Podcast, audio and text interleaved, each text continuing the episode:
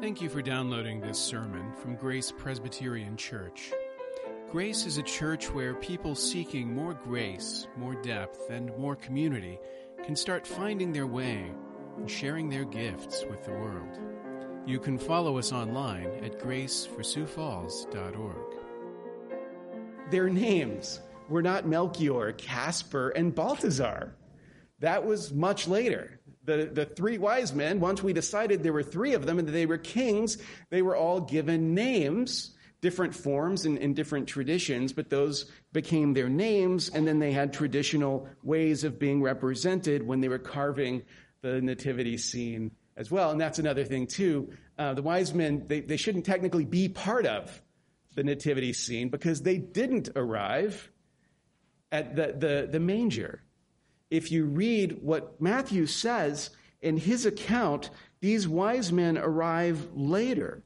When they find Jesus and Mary in, in the house, it's, it's a house, it's not a manger. They find them living in some sort of dwelling place. Also, Jesus is described as a child, as a paideon, not as an infant. So he's aged a little bit. And you can infer about how much time has passed if you keep reading in the passage when you see that, that Herod, when he decides he's going to, to, to kill off all of the under twos because they're a threat to his throne, we, we can see that probably this has happened a year or two after the birth of Jesus. It took these wise men a while to get there because they came from far off. Lastly, and this one pains me, it really pains me because we just sang what is one of my favorite uh, Christmas season songs, Star in the East.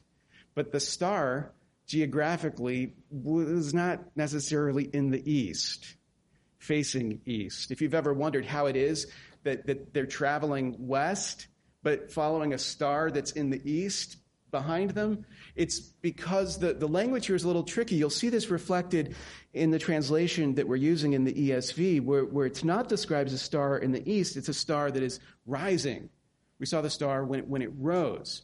So there, it, it's a little tricky. Um, the Greek there is, uh, let's see, forgive my pronunciation, but apa anatolon. Apa Anatolon, to the east, literally. It's the reason why the land east of Constantinople, modern day Turkey, was called Anatolia. It's the land to the east. But this phrase in the east is also a technical term in ancient astronomy. It refers to the rising of a star. So there's actually some technical language being used here, and the use of that language suggests something about the true identity of the wise men, which we will get to in a moment. Here's the thing. When we come to this story with fresh eyes, we see that the story that Matthew's telling is a little bit different in its significance than the story that tradition has embellished for us. Uh, I'm one of those people who cherishes all of these little embellishments around the Christmas season. I'm not saying you should go home and, and, and sort out all of the wise men from your nativity scenes and, and we'll pile them up and burn them on a pyre or anything like that. I'm just saying that there's a value in reaching behind that and seeing what it is Matthew's talking about. What is the true significance of this visit?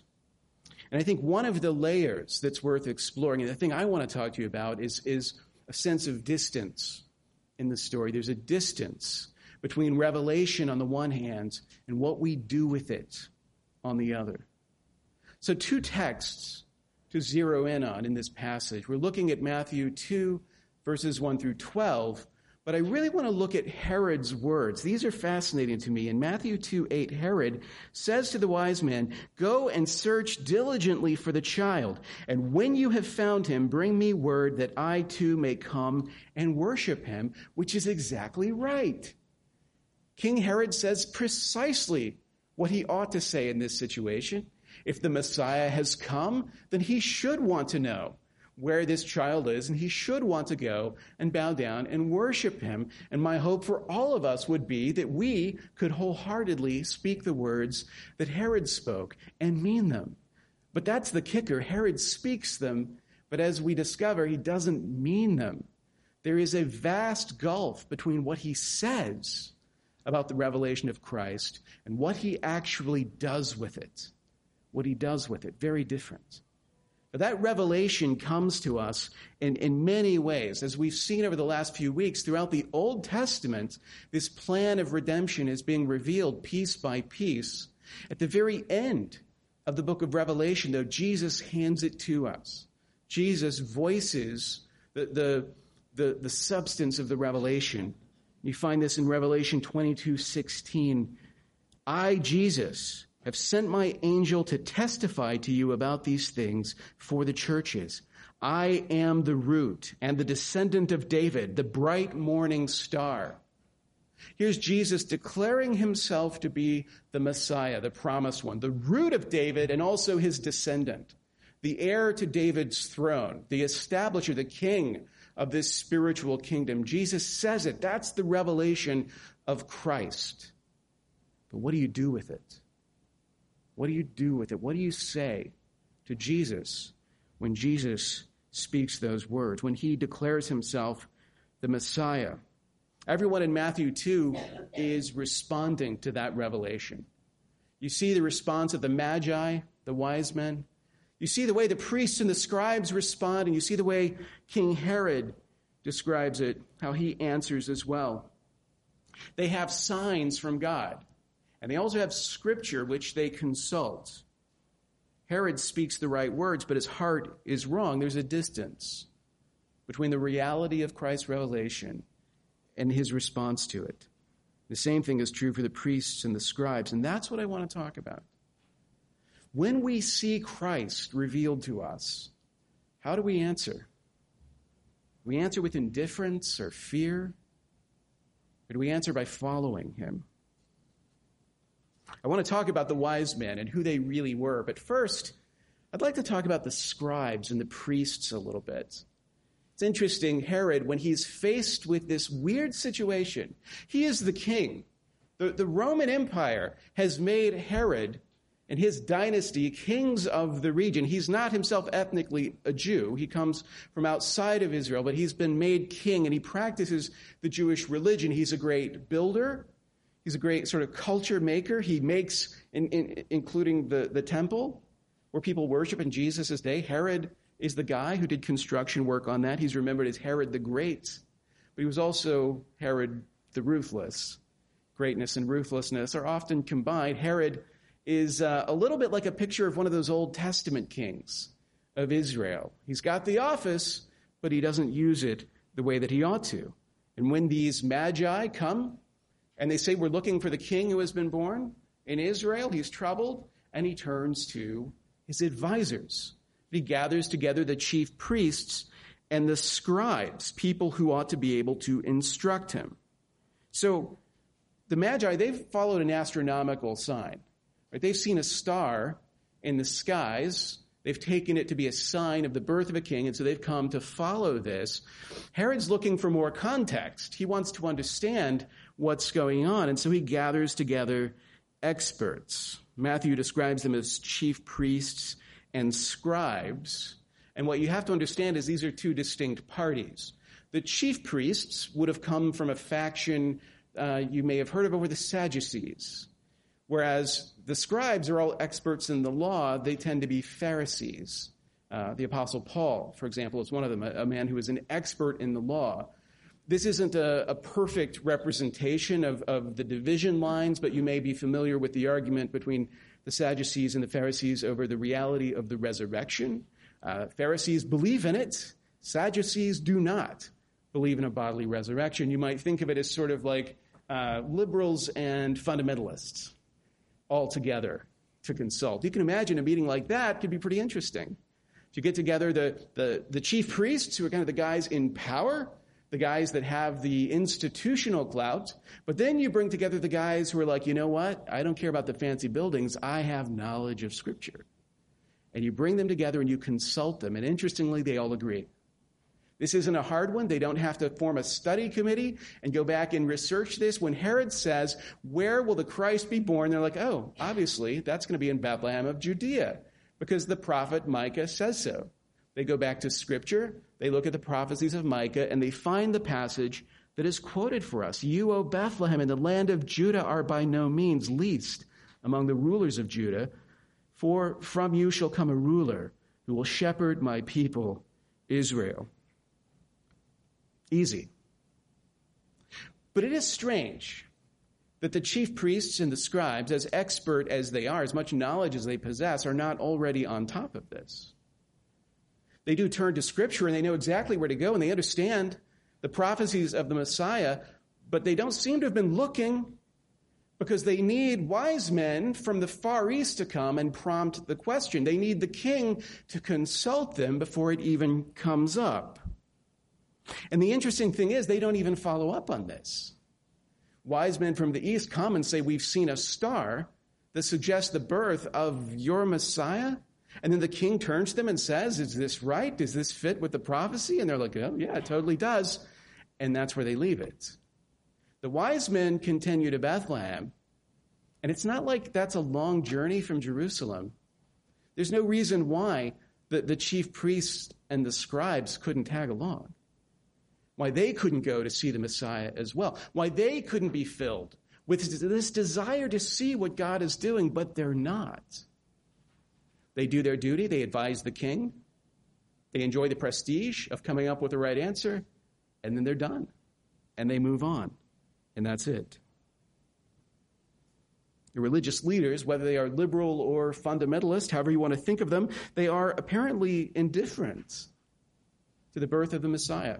Well, I'm sure they've heard it all before. So many claiming to be the Messiah that just doesn't interest them. What was interesting to them was probably just the idea of being like in tension with one another, fighting with one another for the ear of the king. That was what the whole thing was about, advising the king. Beyond that, not a big deal. In his commentary, Richard Glover writes It is strange how much the scribes knew and what little use they made of it. Which makes them seem pretty negligent. But I feel a little guilty too reading those words. Because I can recognize myself, and perhaps you can recognize yourself in that description. Knowledge doesn't always lead to action. Sometimes knowledge is an excuse we use to avoid action. For those of us with knowledge of Scripture, there is a real danger that expertise will blunt our sense of urgency I know about the revelation. I know a lot about the revelation. I could explain to you arcane theories and interpretations about the revelation, but far be it from me to act on it.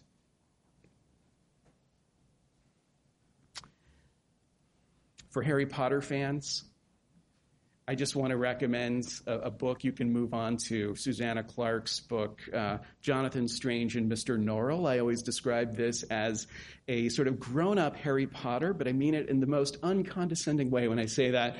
If you read the book, you'll see what I'm talking about. It's, it's dense and complicated. It's about the revival of English magic during the age of Jane Austen and there's this group of English gentlemen, a society that gets together to study these arcane books, to research the topic of magic. They're all magicians, but it's not what you think. They get together, they're all very well dressed, very affluent guys. They, they hold symposiums, they write papers, but they don't actually do magic. In fact, to do magic would be like doing work, it is beneath them because they're gentlemen. So they describe themselves as theoretical magicians. Theoretical magicians, they would never stoop to actually do it. And I think sometimes we are guilty of being theoretical believers in the same sense. Thinking that what we've been called to do in Christ is to amass knowledge. To be the person that when other people come to you and say, Where will the Messiah be born? You're like, Oh, come on. This is too easy. Turn to Micah 5. The answers are there. And yet not follow ourselves. Not actually act on the knowledge we have. The priests and the scribes should know this. They should be on top of it. They shouldn't need wise men from the east to raise the question for them. And we shouldn't either. When the bright morning star shines, don't greet it with indifference the way that the chief priests do. Don't try to measure it and quantify it and keep it in its corner and not act on it, not live it the way that the scribes do. When the bright morning star dawns, just follow it. Just follow it. You can answer revelation with indifference, but don't do it. You can also answer with fear, like Herod does. It's interesting, as removed as his advisors seem, Herod is not at all uh, complacent about what's taking place. You would think if you were a great king, if you were a ruthless king who was always advancing the interests of your kingdom, and somebody came along, some uh, crackpot wise men from the Far East came along and said, We've been following a star in the sky to, to be shown where, where the king is being born. The king prophesied in these ancient prophecies like hundreds and hundreds of years ago. Um, you would think Herod would be, you know, I actually have bigger fish to fry. This is not a big deal. This is not something I need to concern myself with. But that's not how he reacts at all. He takes this very seriously. He is troubled by it. He's threatened. He is threatened by it. The reason is Herod has a kingdom to lose. Matthew, in telling this story, frames the story in terms of kingship. The question that we should be looking at here, the thing we should be sensitive to, is the idea of kingdoms and kingship. Who is the king? Is the question that we should be most alive to here. The wise men are not kings, as I said. Herod is a king, King Herod. And yet, when the wise men come, when the magi come, they come in search of a king. The question that they ask to Herod is Where is he who has been born king of the Jews? Not who has been born to be the future heir of the kingdom, but who has been born king. That's an awkward phraseology to, to use when speaking to the current king. Your Majesty, could you point us in the direction of the king of your land who's been born? It's clearly not you. Where would we find that guy? Herod is the king. The king is being asked, where can we find the true king? It's not surprising that he's troubled by this because he knows the prophecies. He knows the, the prophecy of the Messiah to come. He knows there is a king to come and a kingdom to come. Like the disciples of Jesus, he doesn't understand the nature of the kingdom. He sees it as a direct threat to his own kingdom. If there is a king who has been born, a Messiah, a, a king in the line of David, then how can Herod continue to be king? Unlike the priests and the scribes, the king cannot be indifferent to this revelation because for him, everything that he's built, everything that he's worked for is at stake in the way this question is answered. So he responds with fear. He sees immediately what so many of us fail to see, which is that if Jesus is king, then he is not. If Jesus is born to be king, then Herod is not. If Jesus is king, then you are not. And everything is at stake everything that you love, everything that you've worked for, everything that you've built, everything that you have put your stamp on, everything that you take pride in is at stake. Because if Jesus is king, then he is king over that, and you are not. Herod perceives clearly what the circumstances are. And he also knows this he knows that what we're talking about is the Christ, it is the Messiah. When he asks his advisors for advice, he asks them, Where will the Christ be born?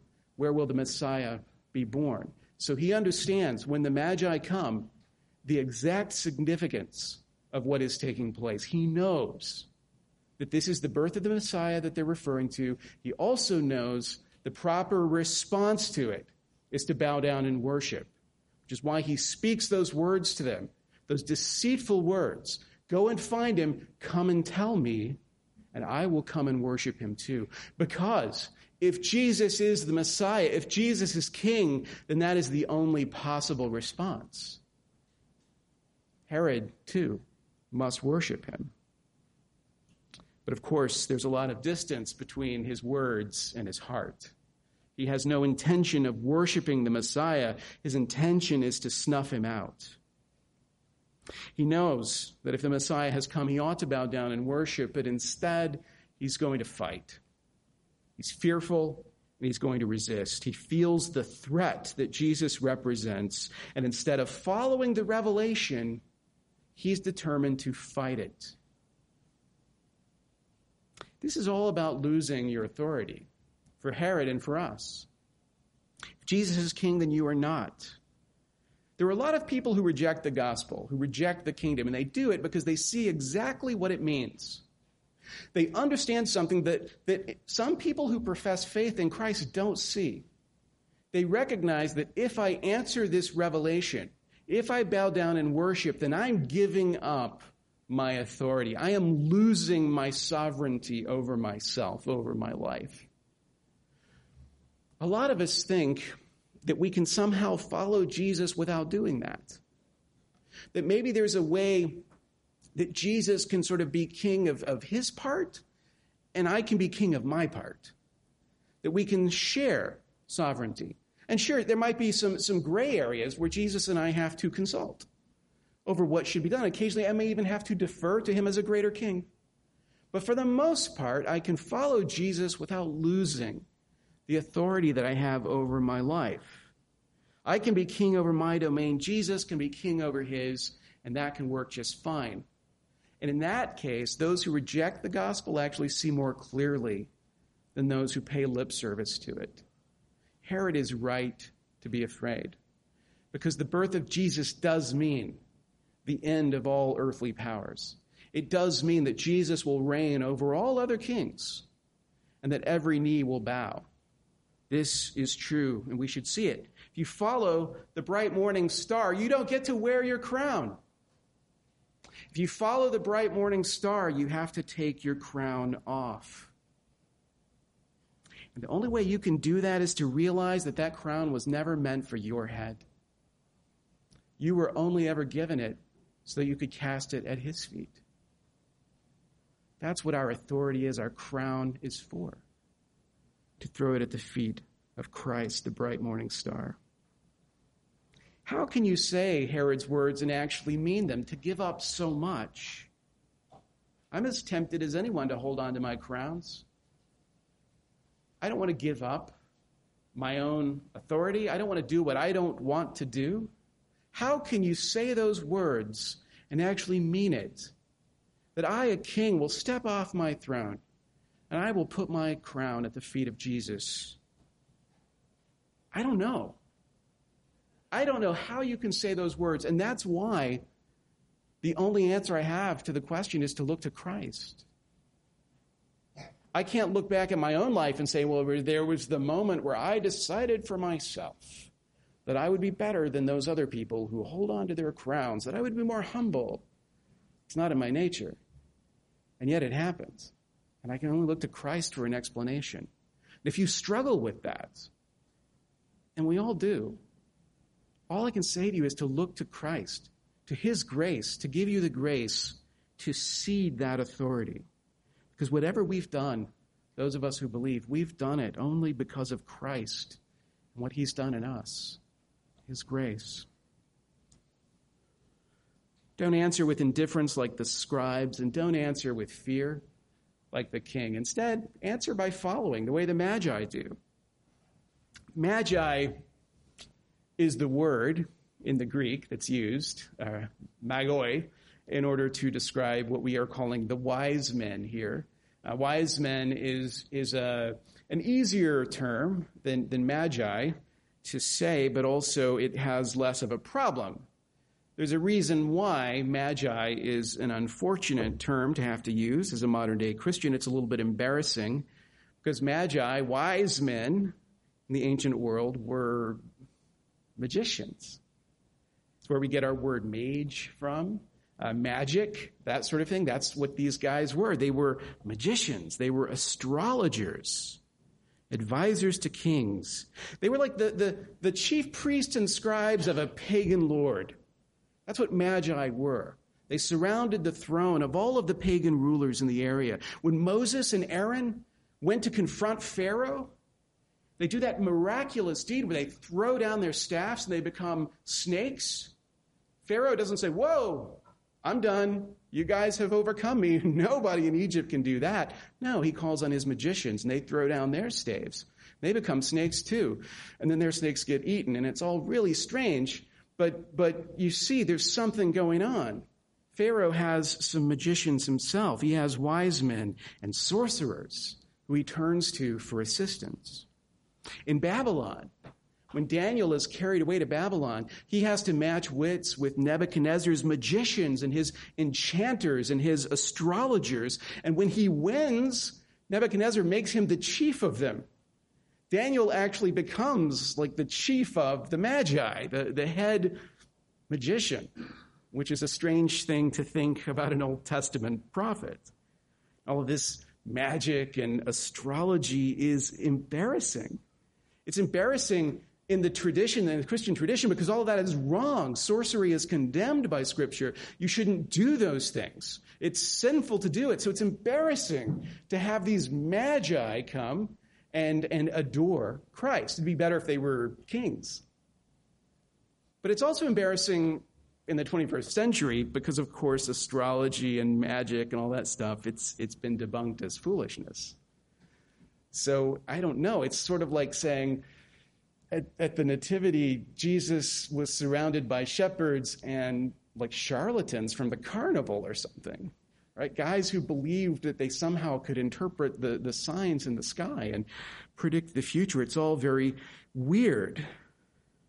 It would be more comforting to our modern ears if uh, God had assembled Carl Sagan and Richard Dawkins and maybe Neil deGrasse Tyson to gather around the manger and, and bring their gifts to baby Jesus.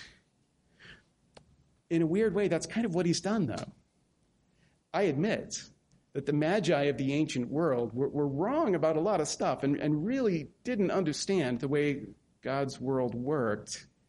And yet, they were, in a sense, the, the scientists, the experts of their day. It's the reason why they were consulted. These were, were literate people who, who had read widely and, and understood more than other people did, even where they went astray. And, and so they had a kind of knowledge. I'm sure that hundred or two hundred or thousand years from now, people will look back at, at our experts today and not be able to tell much difference between the two, just as we're not very impressed with the scientists of the 1500s and they seem basically like astrologers and charlatans to us in comparison. God actually goes one better, though, than assembling like the scientific experts of his day. The Magi, although they have that kind of authority, uh, it's how they use it that really matters here. These are the men who advise kings. These are the ones you surround yourself with for wise counsel, for advice. They are, in fact, king makers. The approval of this court of thinkers, of experts, is very important to secure the power of a king. In the same way that a king should be surrounded by generals, he should also be surrounded by wise counselors like this. It's one of the hallmarks of a great and glorious king. Not only that he was served by great commanders in the field, but also that he was served by great scientists. In the Renaissance, they understood this. The King of France actually hired Leonardo da Vinci to come to his court. That's a pretty good get. To have Leonardo da Vinci as your wise man, pretty good. Even to this day, in addition to great military strength, we also try to have good counselors and advice around. It just goes with kingship. So, in the same way that God sent shepherds to surround the manger, shepherds, which picture King David, the shepherd king, now it seems he's also surrounded the boy king with wise men. The advisors of great kings have now come together around this child and given their gifts to him. in acknowledgement of his kingship, and that's why it matters. What God is signaling by bringing these magi across great distance to bow down and worship the boy Jesus, he is showing, he is giving signs, evidence, proof of the kingship of Jesus, that his is indeed a real kingdom. It's important, too, to think where these magi came from. We don't know exactly where they came from. We do know from the language they all came from the same place, and we know it's to the east. If you start off in Jerusalem and you start walking east, eventually you're going to reach this place called Persia. There was this great Persian empire, the Parthian Empire, they called it at the time.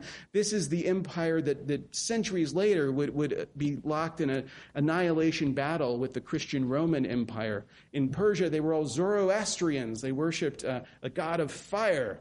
And in the city of Babylon, in that empire, for centuries, there was this tradition of studying the stars, looking for signs.